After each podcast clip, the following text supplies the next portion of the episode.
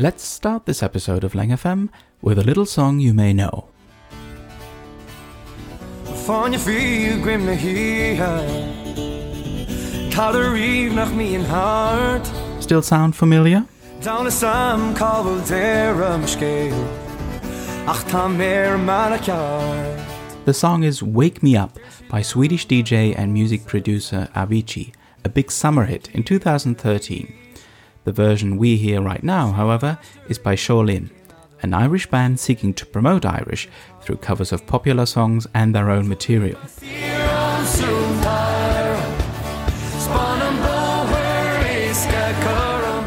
Their version of Wake Me Up on YouTube has garnered over 5.6 million views so far.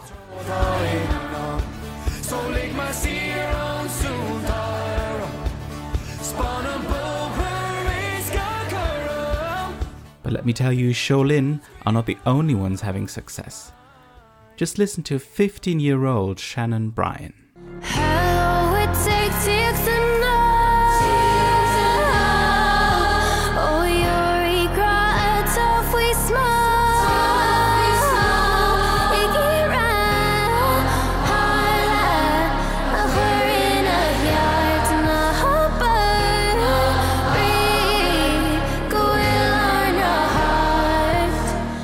Found both of those music videos and many others on the YouTube channel of TG4 or TG Ceathair, the fourth Irish TV channel serving Irish language speakers in the whole country.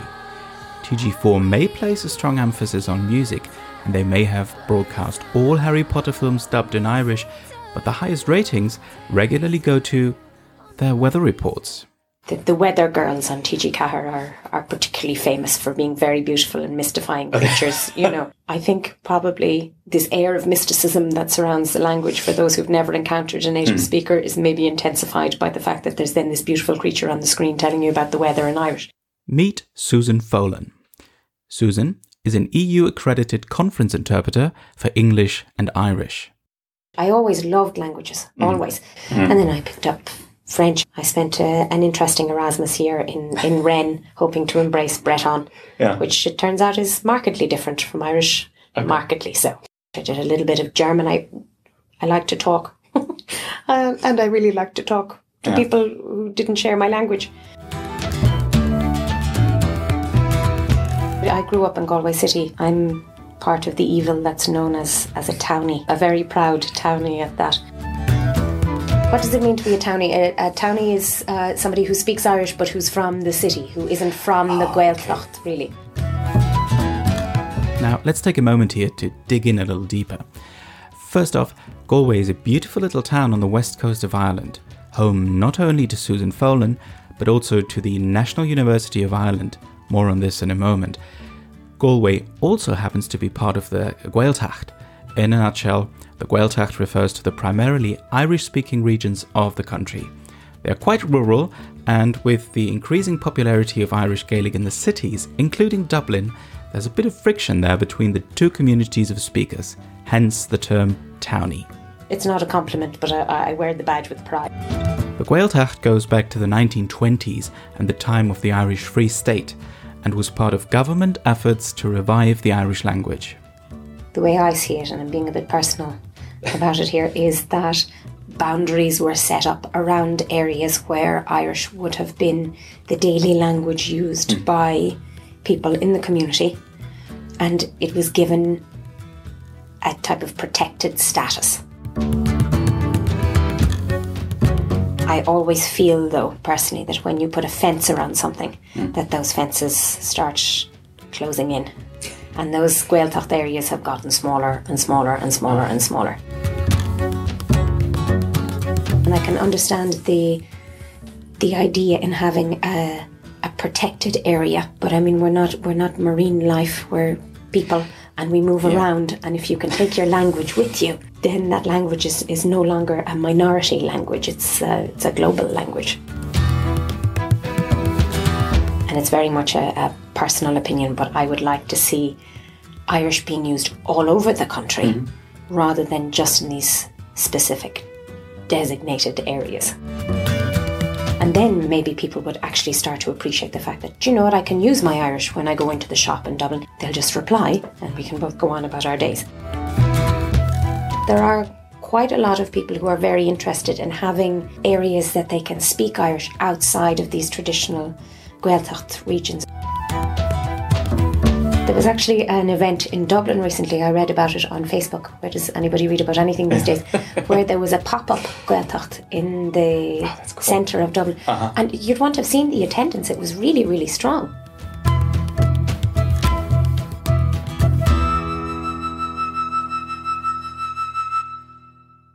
But all of my education, the entire way up through, was was through Irish from Montessori. The number of Irish speaking schools is growing and growing and growing. Now, Irish teaching is an interesting topic.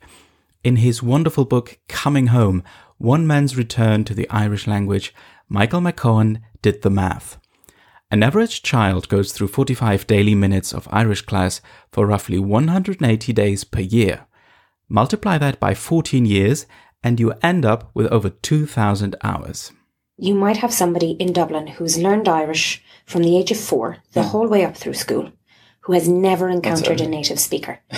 So for them, I can understand why they would say that, you know, Irish is a dead language. Hmm. They've never ever encountered anybody with whom they could have a conversation in Irish. Hmm. So it's a moot point, really. What are they learning this language for? They can't see a point. And yet, many of the 1.8 million people who said they have some command of Irish in the 2011 census were probably faking it, as McCohen calls it. Which sounds strangely familiar to someone who was born in the former socialist half of Germany, where millions of people quote unquote learned Russian while remembering very little in the end. But Irish speaking schools through the renaissance of the language have become all the rage, even among those parents who hated Irish when they themselves were forced to learn it in school. The days when children were encouraged or even forced to only speak English because it was considered modern or as providing better professional opportunities seem to be fading away, at least a little bit. Children are going to pick up no English no matter what. So really, if you can reinforce the second language skill, you're you're doing them a service. And I think people are coming around to that way of thinking now. So there are quite a lot of children now in Ireland who come from English speaking backgrounds, or we'll say non Irish speaking backgrounds, who are now attending primary and secondary school through the medium of Irish. Hmm. So I think there's an acknowledgement there as well that passive bilingualism, learning your maths or your history through hmm. Irish, also gives you the added bonus of reinforcing your language skills. Yeah. So hopefully, as we see those children grow up, maybe mm. they'll there'll be more of an acknowledgement of the skills that they have as a bilingual. And apparently, that's exactly what happened with Susan. So I studied Irish and French. Okay. Didn't really know what I wanted to do. So I decided to keep going with what I enjoyed. And my parents supported me, God bless them for that. and I did a master's in Irish. And just as I was finishing the master's in Irish, it was 2006, and mm-hmm. people were preparing for 2007 and using Irish at EU level. And I thought, finally, I always had Brussels in the back of my mind, but I never thought Irish would get me there. Well, in the EU, it's been a long and winding road for Irish. When the country joined in 1973 alongside Denmark and the UK, an agreement had already been in place for two years saying Irish would become an official language of the then European communities, but with the understanding that only primary legislation, i.e., European treaties, would be translated into it, which is why Irish is often referred to as a treaty language. Well, as far as I'm aware, they actually declared English as their national language, whereas constitutionally, Irish is our first language. I don't know whether it was uh, a post colonial attitude or what it was. I think maybe they didn't want to bother people. Mm. Ireland in the 70s was a very, very different place. And I think that maybe people felt a little bit like we were on the back foot when we mm. were joining anyway. And there's been that attitude in Ireland for such a long time that the language is a bother. You know, so you wouldn't like to upset anybody by using Irish, so we'll just use English. You know, that our bilingualism is not something to be proud of. But rather, you know, Irish is fine at home. I guarantee that you will meet people in Dublin who will tell you that nobody speaks Irish. Yes. You know, and for them, they're they're being very truthful. They genuinely don't believe that anybody speaks Irish. Hmm. Now there are some who acknowledge then as well that there there are bilingual people, Yeah. and then you can go to the west, and there are people who are still far more comfortable in Irish than they are in hmm. English. And when you've got a society that's that divided about the language in the country itself, when it gets to an international stage, then or even gets to an EU stage, hmm. you can see that it gets even more complex. There's so much infighting among ourselves about the the prominence of Irish that everybody else in Europe is a little bit baffled by it and thinks, well, if you guys can't get your act together hmm. and decide, what are we supposed to do? On January the 1st, 2007, Irish became a full official language, but with a derogation prolonging more or less the status quo. This derogation will gradually fade out and is scheduled to end by the 31st of December 2021. This derogation was in place because we couldn't reach that critical mass for translators or interpreters. Mm-hmm. It's been a long time coming when you consider how long we've been an EU member and how we're facing these issues now that really we should have been planning for since the 70s. In 2015, Sinn Féin MEP Liadh Ní Riada went on a two week language strike and spoke only Irish to draw attention to the dire situation of her native language in the EU. and it did draw attention to the problem. But as with everything, any type of protest, the media's interest um, interest was piqued. There were a couple of news articles about it, and then it all fell away again. So I would like to have an active Irish booth that wasn't the source for any sort of interest. That it was just the same as any of the other languages across the board in the institutions, and I think that's what um, Liadh Ní Riada, the the MEP, wanted as well. But until we have the resources, I do understand that it can't be treated exactly the same as as other languages. So. I would like to see sufficient resources so that it could be. But I think one of the difficulties is that if we ourselves don't see it like that in the country, well, then how are we expected to project that to a, an international stage? By now, you'll probably assume, and rightly so, that Susan wasn't going to just accept the situation. Here's how she became an interpreter. I actually applied for what I thought was a job. Saw it advertised in the paper, and in my innocence, I thought interpreting. Wow, with Irish, and I have French. Great, I'll do that. Yeah, I just liked the idea of all of these nationalities communicating with one another and having a shared goal, not necessarily a shared language, but managing to do it all the same. And I don't know whether I ever dreamed that I would be an interpreter, but I did think that I would get involved where my languages would be useful. Having studied Irish and French, Susan felt like she could just become an interpreter and replied to that ad in the paper. What she didn't quite realize was that at that point it was about a program of the Irish government to build up a pool of qualified translators and interpreters for the Irish language. I never thought that anybody needed to train. I was still a bit uh, innocent at that stage, and I certainly needed some training now that, that I look back. So they sent some of us to Westminster to train. The irony of which was not lost on anybody. To send people to London, Yeah. the University of Westminster, to train with Irish as hmm. an, you know, as one of their interpreting hmm. languages. Just the, the, the mind boggles, Yes. you know? it does. And once we finished training and passed an interinstitutional test, then some of us started working. But I was under the impression, even then, that we were going to start working in an active booth. Mm-hmm.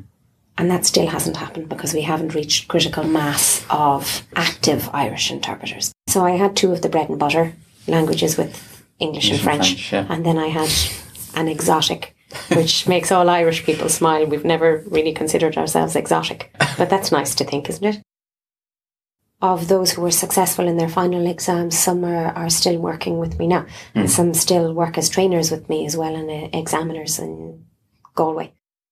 NUI, the National University of Ireland, Galway, was founded in 1845 its oldest part, the quadrangle building, being built as a replica of Christ Church College in Oxford.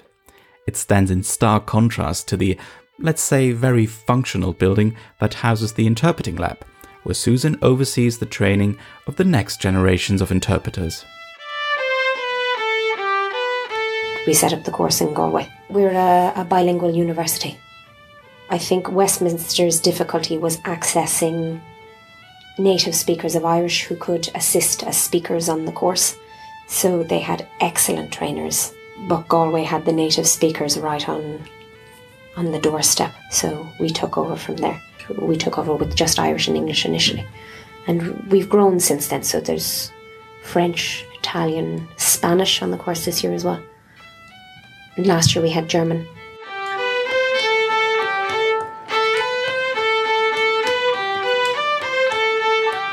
Acadh na the university department that I work in is not the Irish department, and we have a very good Irish department as well, but it's the only third level department in the country that hmm. teaches all of its subjects through Irish, which is incredible. If you consider the difference between a country that has Irish as its first language hmm. constitutionally, and then consider that you haven't got universal education programs at third level through Irish, you can see that there's a big difference between what's actually going on and what's what's on paper.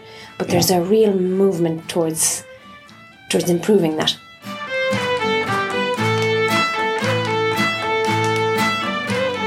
My department teach other courses hmm. like communications, conference interpreting, translation, language planning, which is a hmm. really interesting area actually when it comes to mm-hmm. to Irish and how you might put plans in place to protect the language in the future, but it teaches all of those third level courses through the medium of Irish. So the students aren't necessarily studying the language. But apart from working for EU institutions, what does the Irish interpreting market look like? In terms of conference interpreting, let's say, or community interpreting? The market isn't sufficiently developed to differentiate between the, the two elements at times, but I've certainly started to notice an awful lot more conference interpreting. But sometimes I wonder then, chicken and the egg, whether that's because we're producing conference hmm. interpreters who are explaining to people what the Yeah. difference is and what the possibilities are, hmm. which is great. The more they use it, of course, the better the quality becomes because you're practicing loads. Hmm. So that's what I'd like to see as well. The more opportunities we have to use it, the more opportunities we have to provide it, mm-hmm. the better the service. The more people understand the opportunities, the more you're seeing a couple of sets of headsets in general meetings that would have been conducted through Irish previously, hmm. or because there might have been eight people in a room of 80 people who didn't understand Irish. Hmm. Immediately, the rest of you the other 72 changed to English.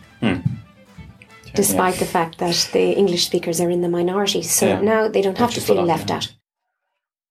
And what about people who have to undergo medical treatment or stand trial? Can they speak Irish and have interpreting available?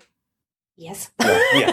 okay. is the simple answer to Yeah, that. okay. And the more complex answer to that is that it's like any country in the world, really, Hmm. where what happens when you can't find the interpreter?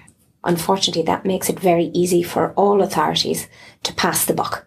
You know, to say we, we don't have sufficient numbers of people, so we can't provide the service. And then you're saying, well, if you're not going to provide the service, how can I provide the resources?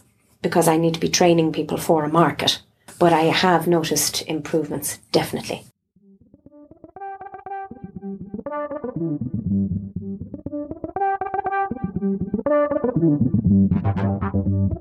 So it sounds like there's reason to be optimistic about the future. Or is there? I think if you follow what you love and what you believe in, everything else tends to fall into place. Does that make me terribly millennial? Probably does.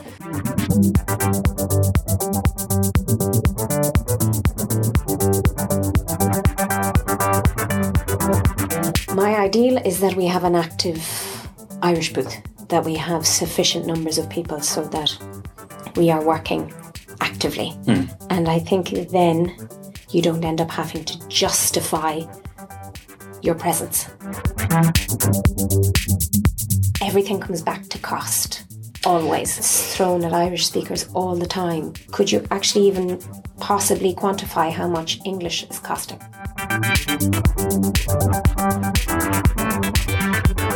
The listeners can't see me smiling, but I am.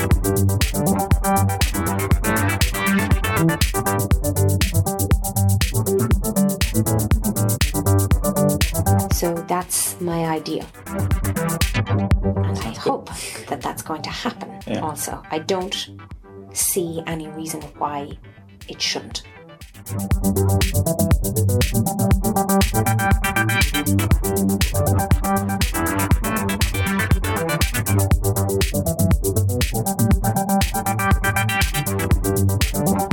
Student knock on my door in Galway there recently, and he didn't look Irish.